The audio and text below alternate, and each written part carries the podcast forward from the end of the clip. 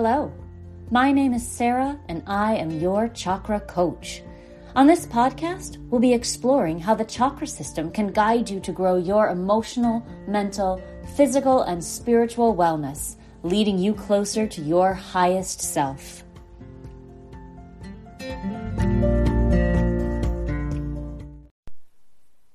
Hi there, and welcome.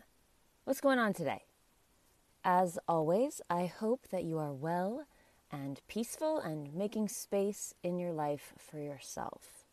Change in the world, in our personal worlds, in the larger world, but change always begins within ourselves. So remember that you are worth the time and effort to heal yourself, balance yourself, and always be on the path toward your highest self.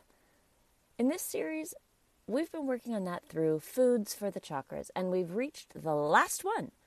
This week will be the third eye and crown, but before we get into it too far, I want to answer a question that came up earlier in the series. I mentioned that some foods and spices have anti inflammatory properties, and a couple people wondered what that was exactly. And I'm sorry for not saying it at the time.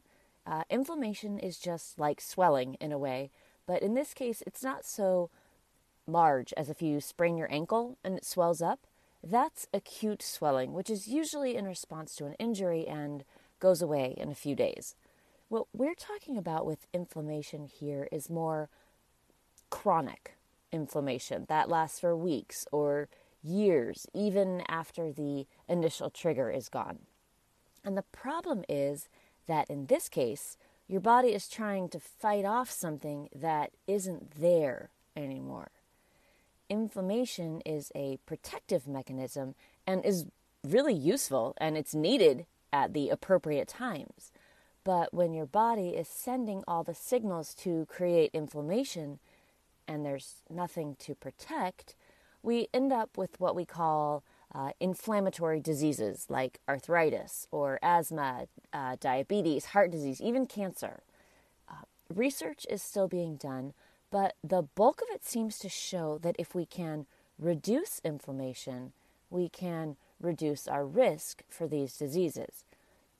If you have questions about all this, definitely talk to your doctor. That's a simplification. And I'm a chakra coach, not a medical professional, so don't get your medical advice from me. But that's what I'm talking about when I say anti inflammatory properties foods that are thought to reduce some of that chronic inflammation in your body. Okay, so with that out there, let's move on to foods for the third eye chakra. The third eye is located between and just above your eyebrows, exactly where you'd expect a third eye to be. It is associated with the color indigo or violet and the element of light. Physically, it is associated with the endocrine and nervous systems, which help regulate the entire body, including the pituitary gland, which is sometimes called the master gland because it regulates all the other glands producing hormones in your body, which is interesting because the third eye is sometimes called the master chakra you can use the third eye chakra to do an energetic scan of your whole body and see which energy centers are out of balance. That takes some practice, but it's a really useful skill once you've developed it. The third eye is also all about your right to see. And by that, I mean to see the truth, see your path, see what is right. When we're not balanced here, it's hard to see life the way it really is, and we start to believe illusions, uh, either ones that we show ourselves or that other people show to us. Now, when we think about foods for this chakra, dark purple foods are the obvious choice blackberries, purple grapes, eggplant, figs, plums, purple cabbage, even pomegranate. These are all great for the third eye, for stimulating the third eye. And there are two others that I want to talk about, but I put them in a category all their own because they require a little moderation and contemplation. and those are chocolate and caffeine. I, I guess caffeine isn't really a food, but it does work here at the third eye. Chocolate and caffeine can wake up the inner eye, but they need to be approached carefully.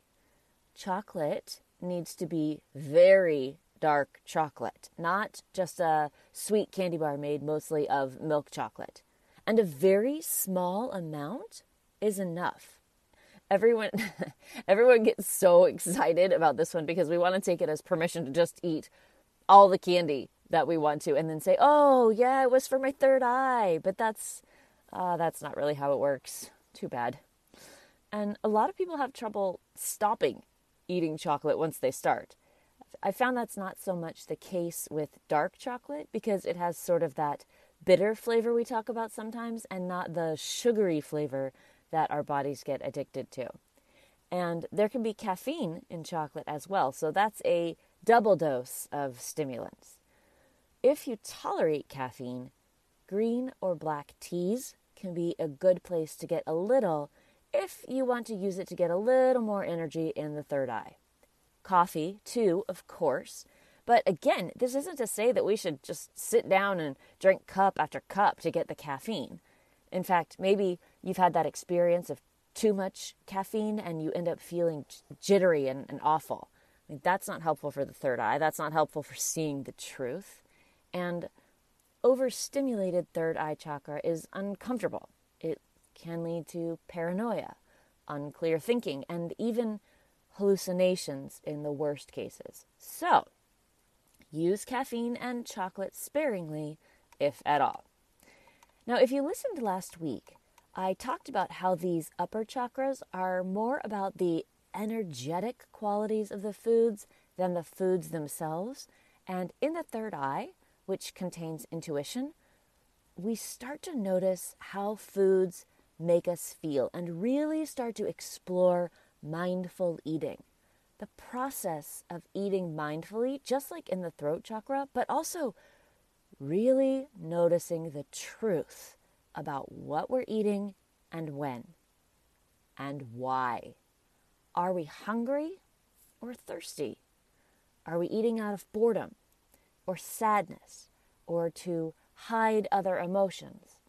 What are the foods we choose doing to our minds and bodies. The third eye is also about keeping watch over the whole system, both physical and energetic. So, when we're really doing our best work here, we can make decisions based on the truth of what we need. Intuitive eating, which is the idea that our bodies will tell us what we need and that we can listen to messages from it by turning our attention inward is great. Intuitive eating is great, but only if we're really balanced. Most people these days are getting messages from their bodies saying, I need cookies or chips or bread. And that's because we aren't really balanced energetically and we haven't been eating to nourish our chakras. I mean, no wonder our bodies are sending us these mixed messages. But when you get to the point that you're feeling a little more balanced, you can start practicing finding the space between deciding to eat and deciding what to eat, and then listening in that space, and then using your third eye to determine the truth of the messages you're getting from your body and from your higher being. That's one of the functions of the third eye chakra surrounding foods. Hey, it's Ryan Reynolds, and I'm here with Keith, co star of my upcoming film, If, only in theaters, May 17th. Do you want to tell people the big news? All right, I'll do it. Sign up now and you'll get unlimited for $15 a month in six months of Paramount Plus Essential Plan on us. Mintmobile.com slash switch. Upfront payment of $45 equivalent to $15 per month. Unlimited over 40 gigabytes per month. Face lower speeds. Videos at 480p. Active Mint customers by 531.24 get six months of Paramount Plus Essential Plan. Auto renews after six months. Offer ends May 31st, 2024. Separate Paramount Plus registration required. Terms and conditions apply if rated PG. And finally, the crown chakra. This is an interesting one as far as food goes. Uh, it's located at the very top of your head, is associated with the color white, or in some traditions where the third eye is indigo, this one might be violet. This chakra is considered to be beyond elements, or perhaps to contain all elements and no elements. And physically, it governs the brain and the central nervous system. Energetically, it is beyond your body and is your connection to the universe. It's your connection to spirit, whatever that means to you. It is pure consciousness in which there is no separation between us and the universe or each of us from one another. It is the chakra that would allow us to truly be part of the one if we could give up our separateness or our individuation. But that that is all for another episode. Now there are no foods for the crown chakra, not white foods, nothing like that. You can focus on gratitude for your food or the acknowledgement that you and your food are the same in all ways that matter. But if you're looking for a food based way to balance or clear your crown chakra, the primary way is through no food, fasting. This is a tricky thing because fasting isn't right for everyone. And it might not be right for you, and it might be, but it might be right, just not right this moment.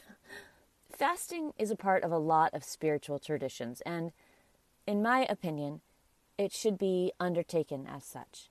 It doesn't have to be attached to a specific religion if that's not your thing, but if you're going to fast, be clear on your reasons and what you'd like to get out of the experience and plan for it. Be sure your schedule supports it and talk with your doctor about any health concerns because, like I said, it's not appropriate for everyone. Now, recently there has been some research on the physical benefits of fasting. Some of them are blood sugar control, which we talked about quite a bit in the foods for the solar plexus chakra episode, and, and that's one of them. If you're at risk of developing diabetes, fasting may improve insulin resistance. Some research shows that fasting can reduce that chronic inflammation we talked about earlier in this episode. Brain health and heart health may also see improvement through fasting. And keep in mind, the vast majority of this research has been done on short fasts of just 24 to 36 hours. And it doesn't have to be a week or anything overwhelming. You know, it's it's also possible that fasting may reduce cancer risks and boost metabolism, and it may extend your life. There are quite a few benefits to the occasional planned fast. Now, some say that's because our bodies evolved in times when food wasn't as readily available as it is now in a good portion of the world. We adapted to times without food. And now that we really don't have times when food isn't available, our physical bodies struggle to keep up with being constantly fed.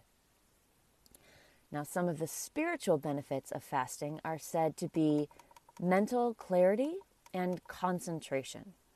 Now, this isn't the same as just being hungry when your mental clarity is probably not too sharp. Fasting takes you beyond that first wave of hunger to an entirely different place. If you're looking for concentration, better concentration, it it won't come in the first few hours. And some people fast when they're trying to make a big decision or come to terms with something in their lives. The fasting process creates discipline and can improve your resolve to follow through with any revelations that come to you during the fast. You may feel closer to God, again, whatever that is in your life, or to your higher self, or simply a greater sense of connection to the world around you.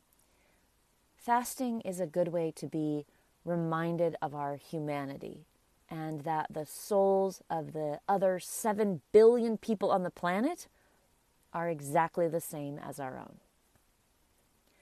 So that brings us to the conclusion of our Foods for the Chakras series.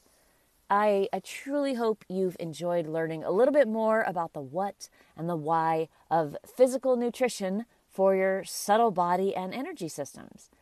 I think it's so interesting because we really see here that the two aren't even separate. We think about them as being two things, but they're really one thing. So every time we make a change to the physical or energetic, the emotional or the mental, the spiritual or the worldly, we're making a change everywhere. It's sort of the personal nutritional version of what I say all the time about individual changes making ripples through the world. Please join me on Facebook or Instagram at Your Chakra Coach. And if this podcast is bringing value into your life, if you're enjoying the show, please consider joining the Patreon page to support me and my efforts to bring it to you every week. There are extras and bonuses there, as well as knowing that you're contributing to more love and more light in the world week after week. I hope you have an amazing day. Thank you all for listening, and I love you all. Bye